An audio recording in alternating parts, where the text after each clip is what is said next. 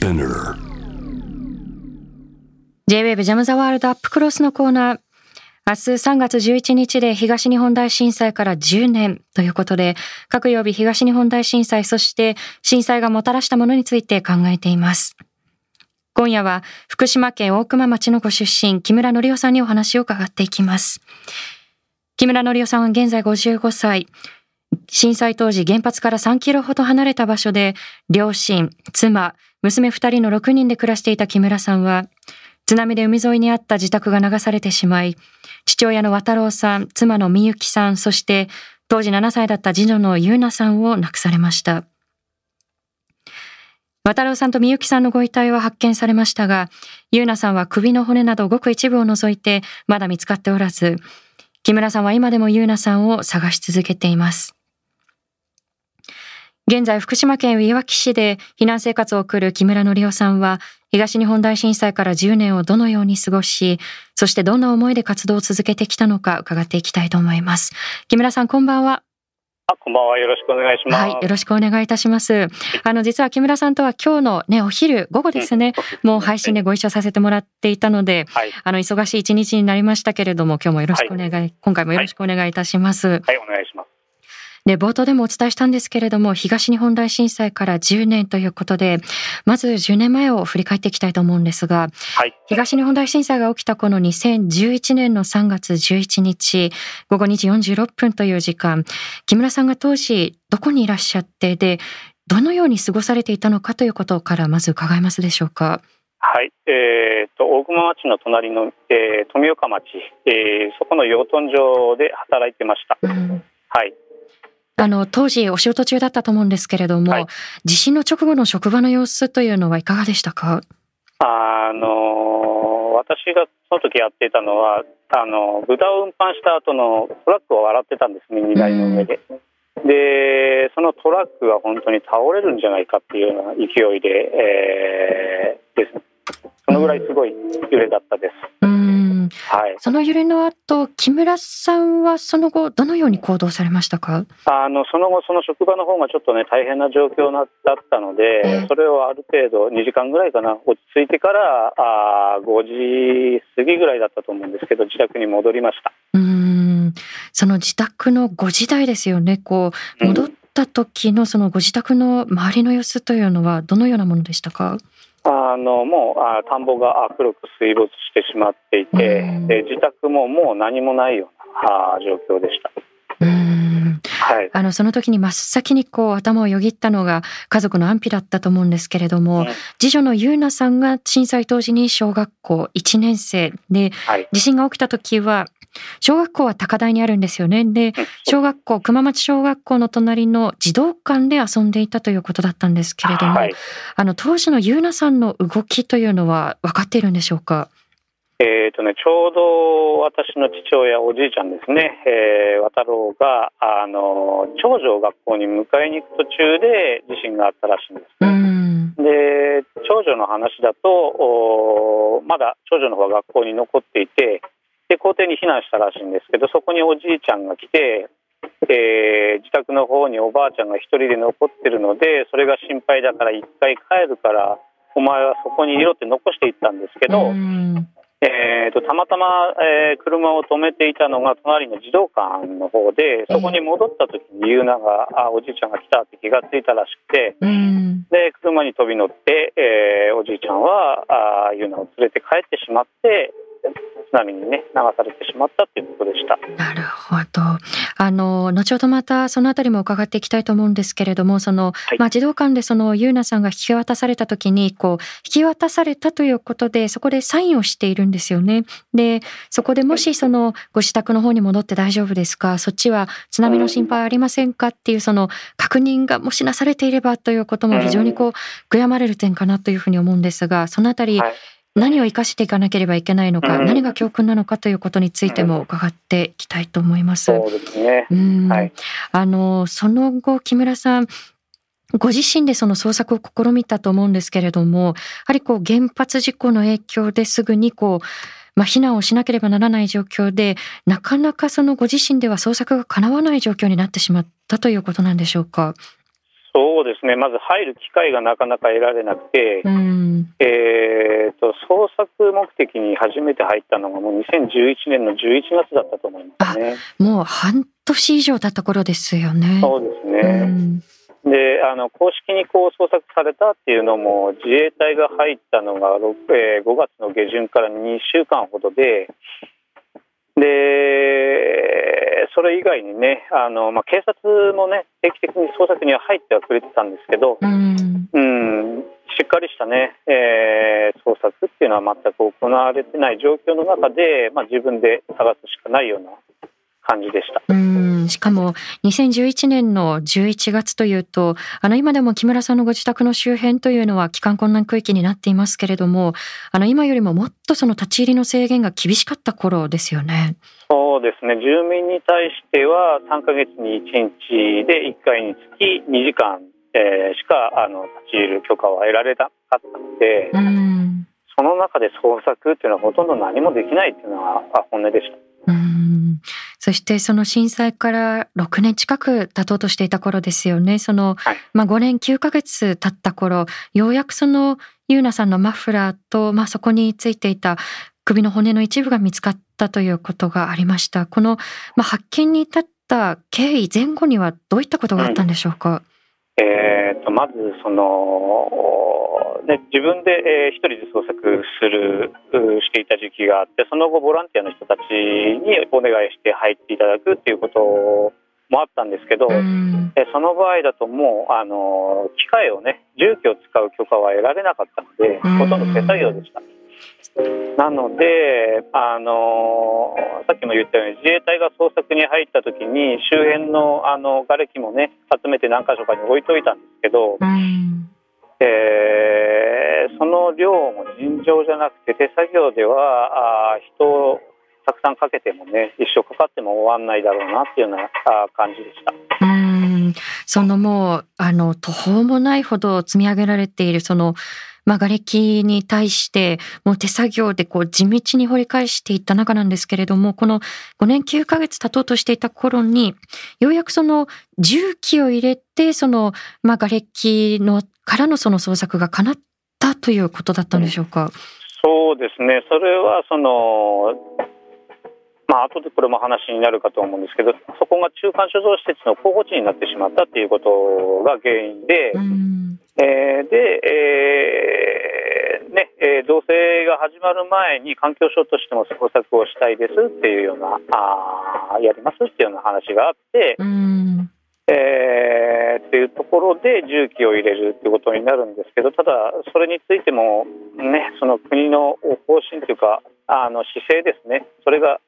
自分の中ではちょっとね納得できないところがあってそういうところに、そういうところが主導する捜索でしっかりこうやってもらえるのかどうかなどうかっていうのがすごい不安だったのでお願いすること自体すごい悩みましたがただねやっぱ結果は出したかったので最終的に2016年の秋にこちらから連絡して捜索をお願いしたんですけど捜索が始まって1か月で、えー、見つかりました。重機を入れて。はい。その重機を入れてしっかりした捜索がすぐにできていればというところだったと思うんですけれども、はい、あの、今触れてくださったこの中間貯蔵施設ですね。例えばその女性に伴うその汚染土だったり、あるいは廃棄物を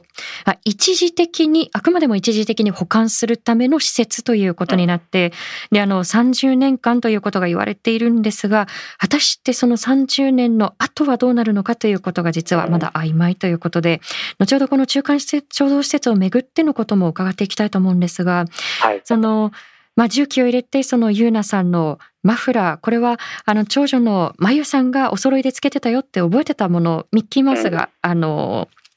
ついているマフラーですね。すね私も見せていただきましたが。で、そして骨の一部が見つかった時に、木村さんの中ではどんな思いがその時ってよぎりましたか？えーとですね、その見つからなければ、まあ、海に流れてしまったのかなってそれでちょっとね整理がつくついたのかなと思うんですけど見つかったことによって津波で亡くなったのかそこに取り残したことによってあの命を落としたのかっていうのが分からなくなったんですね。だから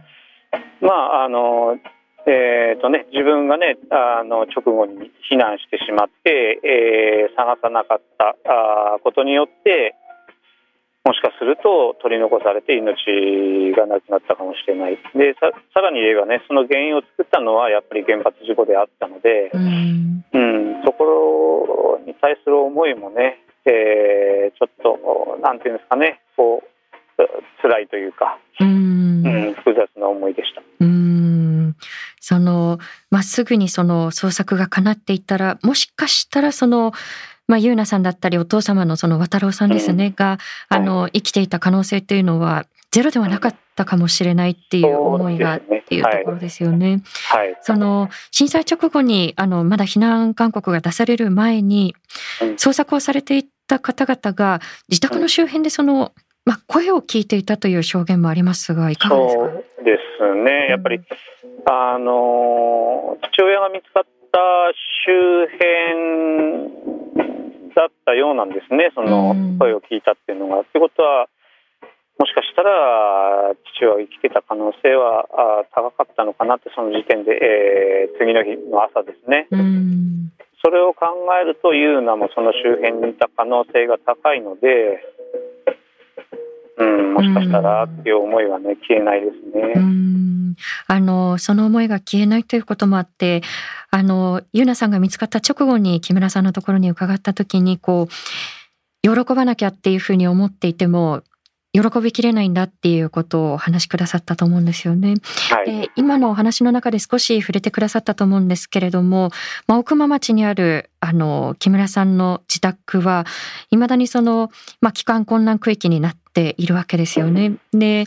あの、自分の自宅跡地にこう自由に入るということもまだ叶わないですし、まあ、今おっしゃったようにその捜索も阻まれているという状況で、その原発そのものに対する率直になんですけれども、お考えだったり感じていることというのはいかがですか？えー、まあ、あの、再稼働とかね、あの、容認されてきてますけど、それは自分にとってはありえないですね。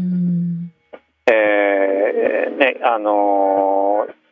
人の命をね左右するようなあね優ナの命を奪った可能性があるっていうかその実際どうだったか分かんないですけど、その可能性はあるそうなってしまうかもしれないってことはあると思うんですよね、そういうものを本当に動かしていいのかっていうのはすごい思います。ただえーとね、自分たちもそういうものの上に立って、えー、今の、ね、豊かな生活があるんだとも思うんですね、うん、あの危険なものっていうのは原発だけじゃなくてその他にもあるわけでその上に立って生きてるってことをやっぱり考えなきゃならないのかなって思います。はい、その上に立って私たちのこう生活が成り立っているっていうところに今通じるところだとは思うんですけれども、うんはい、木村さんは今その、まあ、避難先のいわき市で例えば、まあ、ソーラーパネルで発電発電したりですとか、まあ、こう薪ストーブを入れてみてそれで暖を取るだったりですとかその極力その電気に頼らない生活というのを実践されていると思うんですよね。でそういう生活を送ろうっていうふうに思ったのってどういった思いからだったのかということも伺えますか？うん、やっぱり、あのー、ね、原発に頼る頼るようなね、えー、生き方はしたないっていうところがあるんですけどやっぱそれぞれにね、あのー、できることがあって自分の場合だと今現在こう一人暮らしですし、あのー、やっぱりねどこまで必要でどこまでどこからあ必要でないのかっていうのはそれぞれ違うと思うんですけど自分の場合はもう本当に電気は買ってないんですけどソーラーパネル1枚で、えー、それで事足りるなって思ってるので、そういう生活をしてます。でそれぞれね人それぞれそのレベルっていうのがあると思うんですけどその中でこうできることをねちょっとでもえー、電気の節電であったり、えー、物をね、えー、購入するっていう時にちょっと考えて本当にそれが必要かどうかっていうのをうん考えた上で、えー、必要なものだけを選ぶっていうのをね、えー、ちょっと考えるっていうことがすごい必要になってくると思うんですけど、うん、ただ自分はね本当に電気を買わなくてもまあなんとかなるなっていう、えー、そんな感じで、えー、それが原発がなくなる世の中につながっていけばいいなと思います。なるほど。いや、あの、木村さんにこう、最初にお会いした時って非常にこう、衝撃で、で、例えばその、福島第一原発で作られていた電気っていうのは、その、大熊町の方々が直接消費をしていたものではなかったですし、で、これだけね、やはりこう、被害が生まれて捜索が阻まれてという中で、でも、原発があの日まであそこにあったっていうことは、自分自身もやっぱりこう電気を消費し続けていたし、自分自身もそこに加担していたんではないかっていうこう意識を木村さんが共有してくださった時っていうのは、非常にこう衝撃だったんですよね。こう、まあそれまでのその、あるいはこれからの私たちのこう生活だったり豊かさのあり方そのものが問われているということなんでしょうか？そうですね、やっぱりそこはそれぞれで考えていかなきゃならない、もしかするとこれからのテーマなのかなってすごい思うんですけど、なかなかでもね、あのその辺の意識の高まりっていうのは、えーねえー、多くの国民にこう浸透するっていうのは難しいなっていうのも実感ですね。うん。あの明日であの震災から10年という月日が経つわけなんですが、あのよくメディアの中でこう節目という言葉を使われがちだと思うんですよね。あるいは東北を忘れないという言葉も盛んに言われるわけなんですけれども、あの、こういった言葉だったり、あるいは伝え方に何か木村さんの中で思うところというのはありますか？うん、あの、節目っていうことについては考えたことがないので、うん、なんですかね。特別こう何かを思うってことはないですね。あの3月11日だからといってあのその日に何か特別なことをするとかっていうことも基本なかったですし、えーね、さらに遠くを忘れないとかね、えー、そういうことについてもやっぱりそれは人それぞれでねあの違うと思うしこちらから強要できるようなものでもない。ただねあの東北を思ってくれるっていうことについてはやっぱりねあのずっとそうであってほしいなと思います。うんはい。あの、はい、今のこの節目だったり東北を忘れない以外にもその、メディアの伝え方全般についてあのご質問いただいているんですが、ラジオネームプロセスさんからいただきました。ありがとうございます。震災に関する現在のメディアの伝え方について木村さんはどのようにお考えでしょうか？節目となる時以外の伝え方が少ないと感じたことはありませんか？というご質問ですがいかがでしょう？本当にそうですね、特に今年は10年目ということでその取材も本当に多かったんですよ。去年の3月11日よりもとも比べても全然違ったので。でそれ以外のね、えー、日っていうのはそんなにこう取材とかね受けることもないですしそういう意味ではやっぱり10年目はこういうことなんだなっていうのは思います。ただね、そのあのやっぱりこう伝える機会としてはあのこちらとしてはすごい絶好のあの時だなって思ってたので、うん、うんあのそういう意味ではね、えー、そういう時期も必要なのかなその伝えてうんと聞く側としてはあの伝える側としては伝える側というかね被災者としては節目とかねそういうものはないけれどもやっぱりあのー、ね、災害を思うという機会っていう意味ではそういう1年に一度っていうのは必要なのかもしれないとは思います。うん。はい、あのこの3月に伝えるということももちろん今おっしゃったようにこう大切ですし、あのそれ以外にもその3月11日に報道が集中することそのものというよりもそのそれ以外の364果報じられないということに私は問題意識を感じるので引き続き大熊町にも伺いたいというふうに思うんですけれども、はい、やはりこう木村さんが力を入れて伝えてきたことの一つというのがやはりまあ防災の重要性だと思うんですよね。で先ほどその娘さんのその優奈さんのその引き渡しのことについても少し触れましたけれども、はい、改めてこの防災に関してどんなふうに思っているのか何を伝えたいと思っているのかそのあたりはいかがでしょう、うんあのやっぱ防災についてはあの知るっていうことが大事だと思うんですよ。うん、であの、まあ、私の、えー、経験したあ家族の話の中でもこう防災として、えー、教訓として残る意味のある話だと思ってるんですね。うん、でそれは多分被災者の数だけあると思うんですよ。でそれをね知ることによって、えー、例えば将来の災害の時に人一人の命を救える可能性があると思うんですね。うんうん、ただね、本当にそれを全部こうあの頭の中に入れるっていうのは大変な作業なので、うん、そこは難しいなって、えー、すごく思います。うん。あの例えばあの先日実はあのオンラインのスタディツアーを開催した時に、はい、あの木村さんにもご登壇いただきそして大川小学校であの娘さんを亡くされた佐藤敏郎さんにも来ていただいてでその時に敏郎さんがやはりマニュアルに頼るのではなくて、本気のマニュアルを作るべきだっていうことをおっしゃっていたと思うんですよね。うん。はい、で例えばその先ほどのその娘さんだったりお子さんをその児童館や学校で引き渡すっていう時に本当にこうそちらの自宅に戻って大丈夫ですかって一言声をかけるっていうことを入れ込んだりですとか、あのそういった何か指針になるものが必要なんではないかというふうにも感じるんですけれどいかがでしょう、あのまずその、ね、経験したことのないような震災の中で、うん、あの先生がね、えー、臨機応変になんか絶対対応できないと思うんですね。うん、でやっぱそういう意味ではマニュアルとして残すっていうのは大事すごい重要だと思うんですよ。うん、ただ、ね、自分の経験しまあね、伝える活動をしている中で、えー、そういう話をしても学校側としてはなかなかそこまではできないんですみたいなね、えー、反応されるところも多くてうん。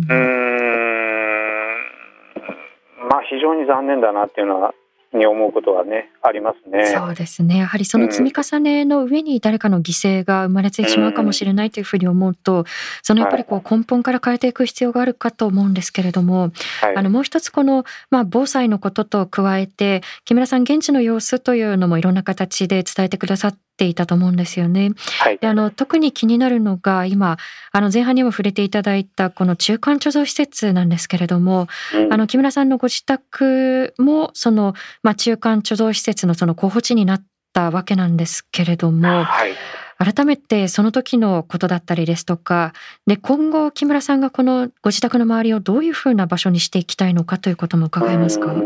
まず中華貯蔵施設のエリアの中ではあるんですけど、うん、あのまあ、ほとんどの方がねもう国に9割方かなあの売るなり、えー、貸すなりしている状況で、えー、まあ向こう今でいうと25年ぐらいになるんですかね。そのぐらいそこに放射能に汚れたゴミを保管しておくっていう話なんですけどね、自分は自分の土地を守りつつ例えばその25年後にね中間貯蔵施設で亡くなった時にあのそこでどういう形でその場所をうん持続させさせていくのかっていうところを考えていてそれは、ね、やっぱり大熊町だからこそその原発の事故でね、えー、こういうことになった大熊町だからこそあのできることってあると思うんですよ、うん、やらなきゃならないことって。それは多分うんなんていうんですかね。その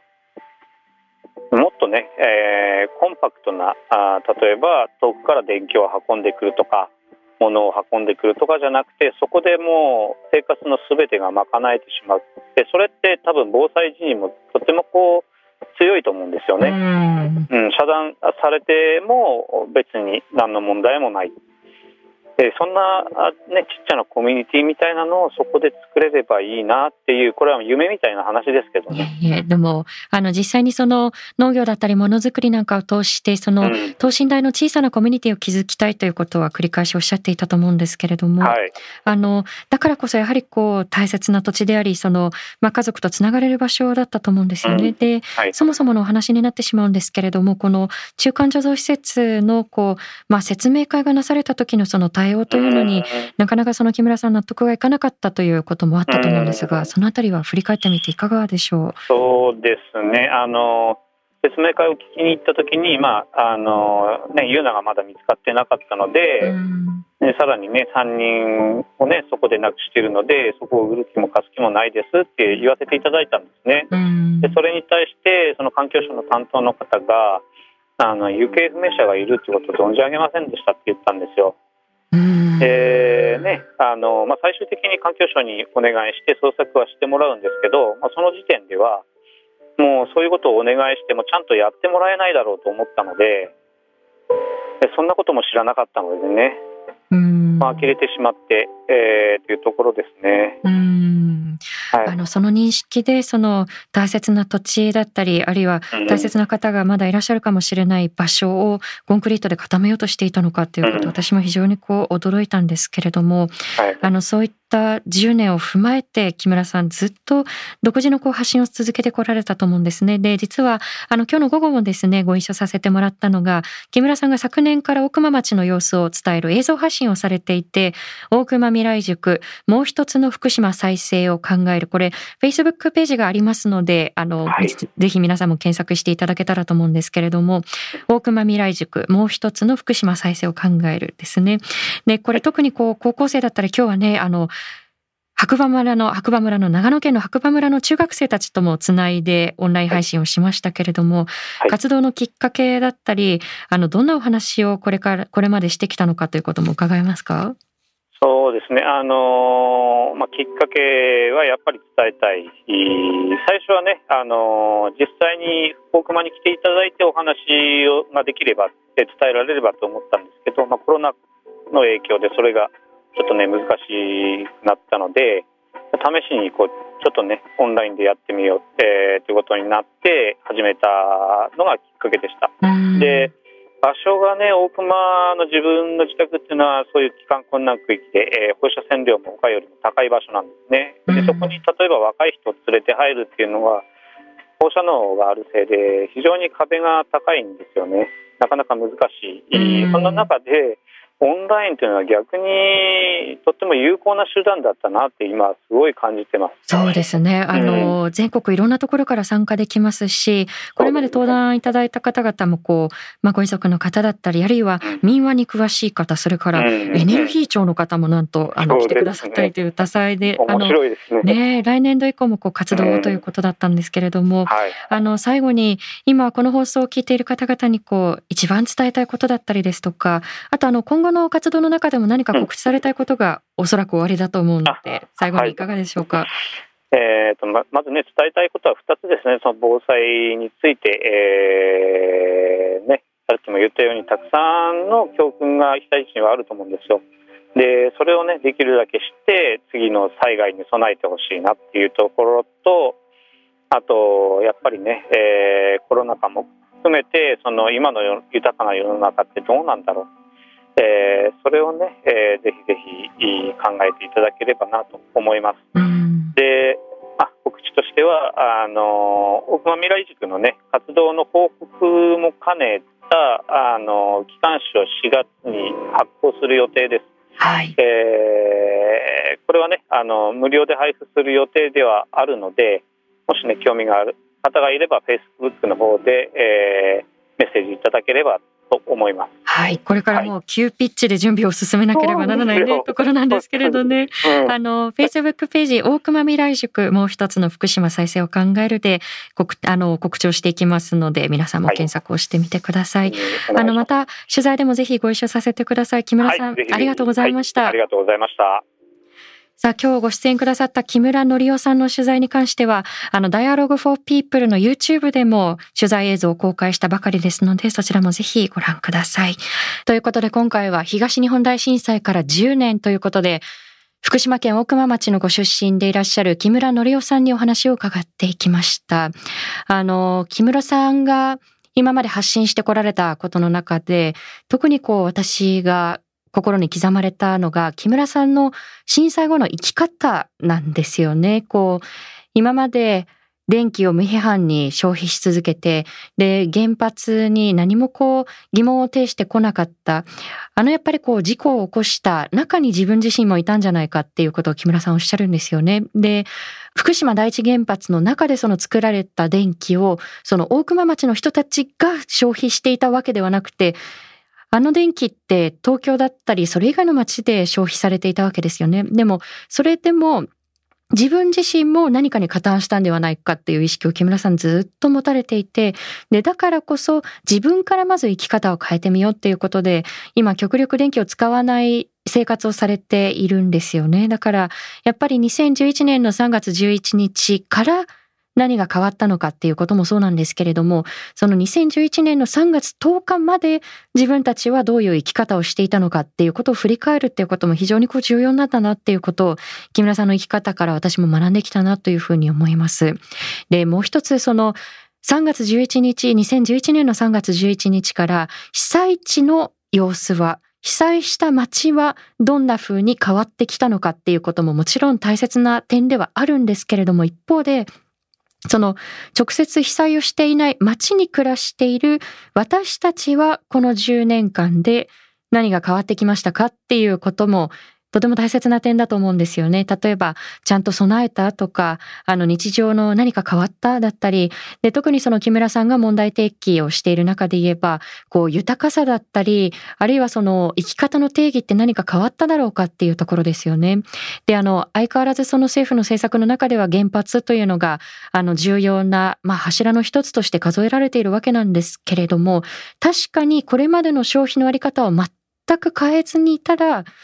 もしかしたらその原発の電力を必要とせざるを得ない局面っていうのはあるかもしれないけれども、でもそもそものその電気だったり消費のあり方そのものを変えていきませんかっていうその発想の転換があの日に問われたんだと思うんですよね。じゃあ、この10年間変わったかといえば、やはり、まあ他の街を見てみても、相変わらずこう、再稼働ありきっていうところが続いているかと思います。で、その消費のあり方、あるいは安全のあり方からも、もう一度その、この前のるみりな、あの、再稼働ありきでいいのかっていうことを、改めてこの3月にもう一度問いかけなければならないんではないかというふうに思います。以上、安田なつきがお送りしました。